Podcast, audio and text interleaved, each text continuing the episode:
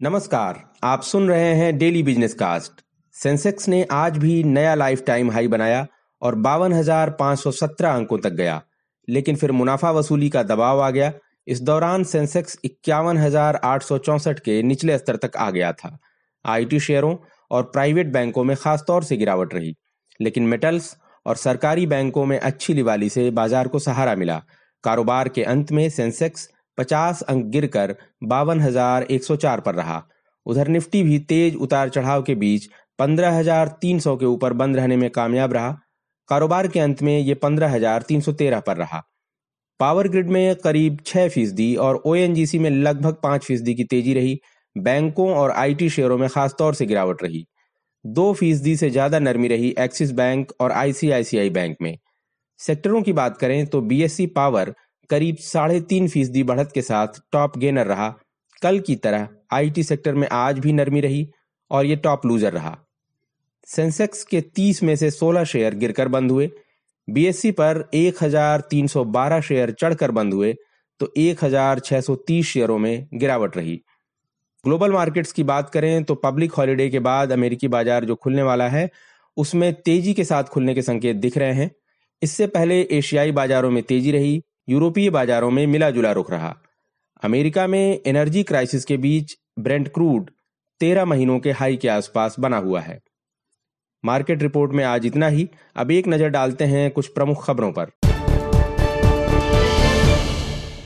Global rating agency S and P ने कहा कि अगले फाइनेंशियल ईयर में रिकवरी की राह पर इंडियन इकोनॉमी खेती बाड़ी का हाल अच्छा रहने कोविड महामारी का असर घटने और सरकारी खर्च में बढ़ोतरी का एस ने हवाला दिया है।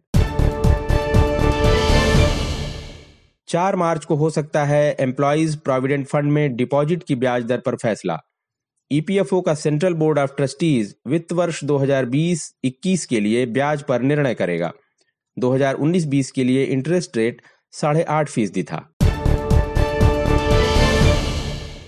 भारत में डिवाइस मैन्युफैक्चरिंग शुरू करेगी अमेजॉन फॉक्सकॉन की सहयोगी कंपनी क्लाउड नेटवर्क टेक्नोलॉजी के साथ मिलकर काम करेगी। चेन्नई में फायर टीवी स्टिक सहित दूसरी डिवाइस बनाएगी अमेजॉन भारत में पहली बार ऐसा कदम उठाने जा रही है कंपनी। सरकारी बैंकों के निजीकरण के लिए दो कानूनों में बदलाव कर सकती है सरकार। ये वही दो कानून हैं जिनके ज़रिए अरसा पहले बैंकों का राष्ट्रीयकरण किया गया था। इस बीच फाइनेंस मिनिस्टर निर्मला सीतारमण ने आरबीआई के बोर्ड के साथ बैठक की और बताया कि सरकार की कौन सी प्राथमिकताएँ हैं। ये रस्मी बैठक बजट पेश किए जाने के बाद हर साल होती है। अब चलते हैं अपने मार्केट एक्सपर्ट की ओर। आज हमारे साथ हैं नितिन केडिया, जो केडिया फिनकॉर्प के फाउंडर हैं। नितिन जी, स्वागत है आपका। मार्केट की शुरुआत आज भी तेज़ी के साथ हुई, लेकिन सेंसेक्स ने नया हाई भी बनाया, लेकिन फिर आपने देखा है कि करीब साढ़े छह सौ अंक नीचे आ गया। तो ये निफ्टी किसी तरह पंद्रह हज़ार तीन सौ से ऊपर रहा है तो कुल मिला के बाज़ार में आज और क्या खास रहा, क्या दिख रहा था आपको? अच्छा जी, जैसा हम लोग कंटिन्यूस बात करते आ रहे थे कि पंद्रह पाँच सौ का जो लेवल है, उसके आसपास एक बड़ा रेजिस्टेंस होगा, और इसके पहले भी मैंने आपके प्रोग्राम में हज़ार बारह सौ पॉइंट निफ्टी के टारगेट दिए हैं। मुझे लगता है कि अब वो टाइम दोबारा आ गया है। अगर हम पंद्रह सात सौ क्रॉस नहीं करते हैं यानी पंद्रह सात सौ का स्टॉप लॉस हम रखते हैं तो पंद्रह चार सौ से पंद्रह पाँच सौ के बीच में हम निफ्टी को सेल कर सकते हैं। और मेरा पहला टारगेट है निफ्टी का चौदह सात सौ पचास का। दूसरा टारगेट है चौदह दो सौ पचास का। और तीसरा जो टारगेट है वो है तेरह आठ सौ का। जी। जी। एक क्रिसिल की रिपोर्ट आई है इस बीच, उसमें कहा गया है कि इस फाइनेंशियल ईयर जो अभी ये फाइनेंशियल ईयर चल रहा है, इसमें एनबीएफसी का जो है एनपीए जो है, उसमें बड़ा इजाफा हो सकता है। और उसमें कहा गया कि 12 सालों में ऐसी बढ़ोतरी होगी जो पिछले 12 सालों में नहीं दिखी है एनपीए में एनबीएफसी के।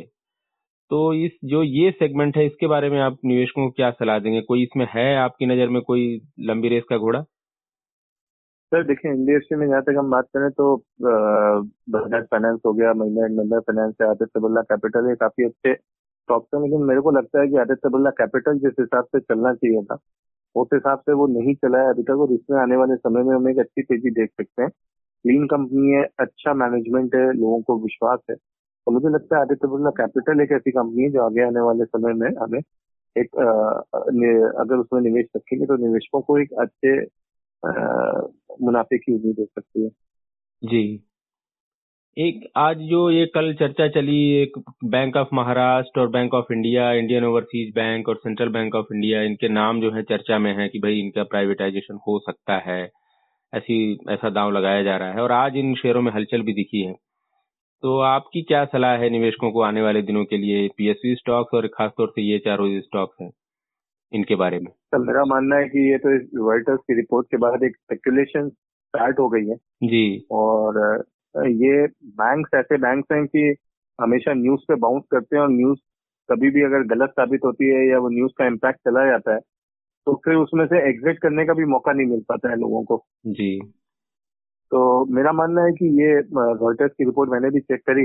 इट वॉज़ रिटर्न की it is based on the sources अब जब तक गवर्नमेंट के एंड से कोई अनाउंसमेंट नहीं आता I think one should avoid this stock अगर पब्लिक सेक्टर बैंक में ही आपको राइड करना है तो wait for a correction in S B I till three eighty three eighty five और वहाँ पे आप एस बी आई को लेके चलिए लॉन्ग टर्म में आपको पैसा एस बना के देगा।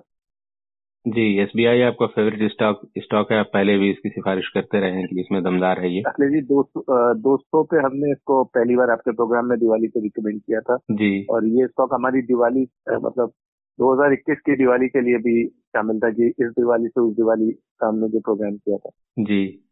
आईटी शेयरों में दो दिनों से लगातार गिरावट हो रही है, लेकिन थोड़ी बड़ी पिक्चर जो जिसकी बात आप करते रहे हैं कि महामारी के दौरान जो है कंपनियों ने आईटी पे खर्च बढ़ाया है डिजिटाइजेशन पे फोकस बढ़ाया है तो लॉन्ग टर्म में आईटी शेयरों पे दांव लगाया जा सकता है। और दूसरा ये कि इकोनॉमी में जो सुधार होगा, जिसकी उम्मीद है कि अगले फाइनेंशियल ईयर में अच्छा सुधार दिखेगा तो साइक्लिकल स्टॉक्स के भी दिन फिरेंगे।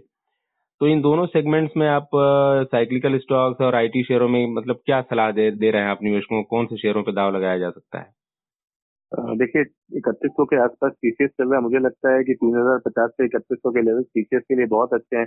आईटी स्टॉक्स के लिए थोड़ी सी नरमी इसलिए भी चल रही है क्योंकि अगर आप हमारा रुपया देखें तो रुपया कंटिन्यूस स्ट्रांग हो रहा है और आईटी शेयरों की जो मुख्य आमदनी होती है वो डॉलर टर्म्स में होती है। तो कभी भी जब रुपया स्ट्रांग होता है तो उस समय आईटी शेयरों के लिए समय अच्छा नहीं होता है।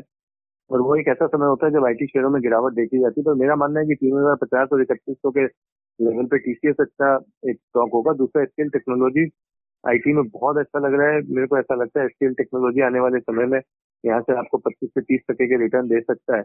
जहाँ तक सिक्लिकल स्टॉक की बात करते हैं करें अखिलेश जी सिक्लिकल स्टॉक देखिए जब भी इंडेक्स में गिरावट आती है तो उसके साथ में गिरते हैं। तो इकोनॉमी में रिवाइवल के जो इंडिकेटर्स हैं, वो बहुत अच्छे इंडिकेटर्स और सिक्लिकल स्टॉक चलेंगे भी अच्छे पर मेरा मानना है कि शायद अभी वो समय है कि जब हमें थोड़ा सा वेट करना चाहिए निफ्टी के प्राइस अर्निंग रेशियो को देखते हुए और टेक्निकल चार्ट्स को देखते हुए। मुझे मान, मुझे लगता है कि थोड़ा सा अगर हम वेट करेंगे तो हमें एक अच्छे एंट्री लेवल के मौके मिलेंगे और वहाँ पे हम अगर एंट्री करेंगे तो हमें बेनिफिट ज़रूर होगा। जी जी। आज मेटल्स में चमक दिखी है और आपका जो फेवरेट है क्रूड में भी बड़ी हलचल चल रही है इन, इन दिनों अभी। तो कैसी दिख रही है तस्वीर इस सेगमेंट की? देखिए क्रूड ऑयल की जहाँ तक बात करें काफ़ी आपके प्रोग्राम में मैंने बीस दिन पहले भी बोला था कि क्रूड में नरमी की उम्मीद नहीं लग रही है। अड़तीस सौ रुपए से ये अभी साढ़े तिरालीस सौ रुपए के लेवल पे आ चुका है। मुझे लगता है बयालीस सौ पचास बयालीस सौ साठ के जो लेवल्स हैं वहाँ पे वापस क्रूड को बाय करके चलना चाहिए। देखिए दो चीज़ें हो रही हैं। ओपेक का जो कार्टेल है वो ट्रंप के जाने के बाद थोड़ा सा ज़्यादा स्ट्रॉन्ग प्रतीत हो रहा है। और अभी तक बिडेन ने कुछ अपने इंडिकेशन या अपनी बातें नहीं बोली हैं कि वो इस कार्टेल के अगेंस्ट में क्या कर रहे हैं क्या नहीं कर रहे हैं या ऑयल प्राइसेस को लेके क्या रुख है जैसा अक्सर हम देखते थे कि हमें ट्रंप के ट्वीट से हमें आगाह हो जाते थे कि क्या होने वाला है। जी। तो वो चीज़ें अब इस समय नहीं है। और मुझे लगता है कि क्रूड ऑयल चूँकि अगर हम वर्ल्ड इकोनॉमी रिवाइवल की बात करेंगे तो ऑयल और कॉपर एक मेजर हिस्सा होते हैं इकोनॉमी और इंडस्ट्री का। तो इनमें इस साल तेज़ी बनी रहेगी। कॉपर ऑलरेडी अपने आ, साल के हाई के लेवल पे चल रहा है और क्रूड अभी उस लेवल पे आना बाकी है। तो मुझे लगता है कि क्रूड में अभी भी तेज़ी बनी रहेगी और नाइनेक्स के अंदर हम पैंसठ डॉलर तक के लेवल देख सकते हैं अच्छे से। जी। अब कल के बाज़ार का भी एक अनुमान आपसे ले लिया जाए। टेक्निकल इंडिकेटर क्या बता रहे हैं क्या इशारा कर रहे हैं? देखिए टेक्निकली तो बैंक निफ्टी के अंदर जो आर एस आई है वो एट्टी की पहुँच चुकी है और ये बहुत ही ओवरबॉट बोल रहा है बैंक निफ्टी को। मेरा मानना है कि ट्रेडर्स को थोड़ा सा कॉशियस हो गया अगर थर्टी सिक्स थाउज़ेंड की मंथली पुट को बाय करके अगर काम करेंगे बैंक निफ्टी के अंदर और उसको हेज करने के लिए अगर वो थर्टी एट थाउज़ेंड की कॉल भी सामने बाय कर लेते हैं, यानी अगर वो स्ट्रैंगल बना के चल रहे हैं तो एक अच्छे बेनिफिट की उम्मीद है। जी। तो आपने साइक्लिकल स्टॉक्स के बारे में कहा कि एंट्री लेने के लिए अभी थोड़ा इंतज़ार करना चाहिए। दूसरा, आप जो है, आप ये कह रहे हैं कि बैंकों के बारे में भी सतर्क रहना चाहिए। ये खबर पे चढ़ते हैं और खबर निकल गई तो फिर एग्जिट करना मुश्किल हो जाता है। बाज़ार के बारे में विस्तार से जानकारी देने के लिए आपका बहुत बहुत धन्यवाद, नितिन जी। तो ये था आज का डेली बिज़नेस कास्ट जिसे आप सुन रहे थे अपने साथी अखिलेश के साथ। बने रहिए नवभारत गोल्ड पर। धन्यवाद।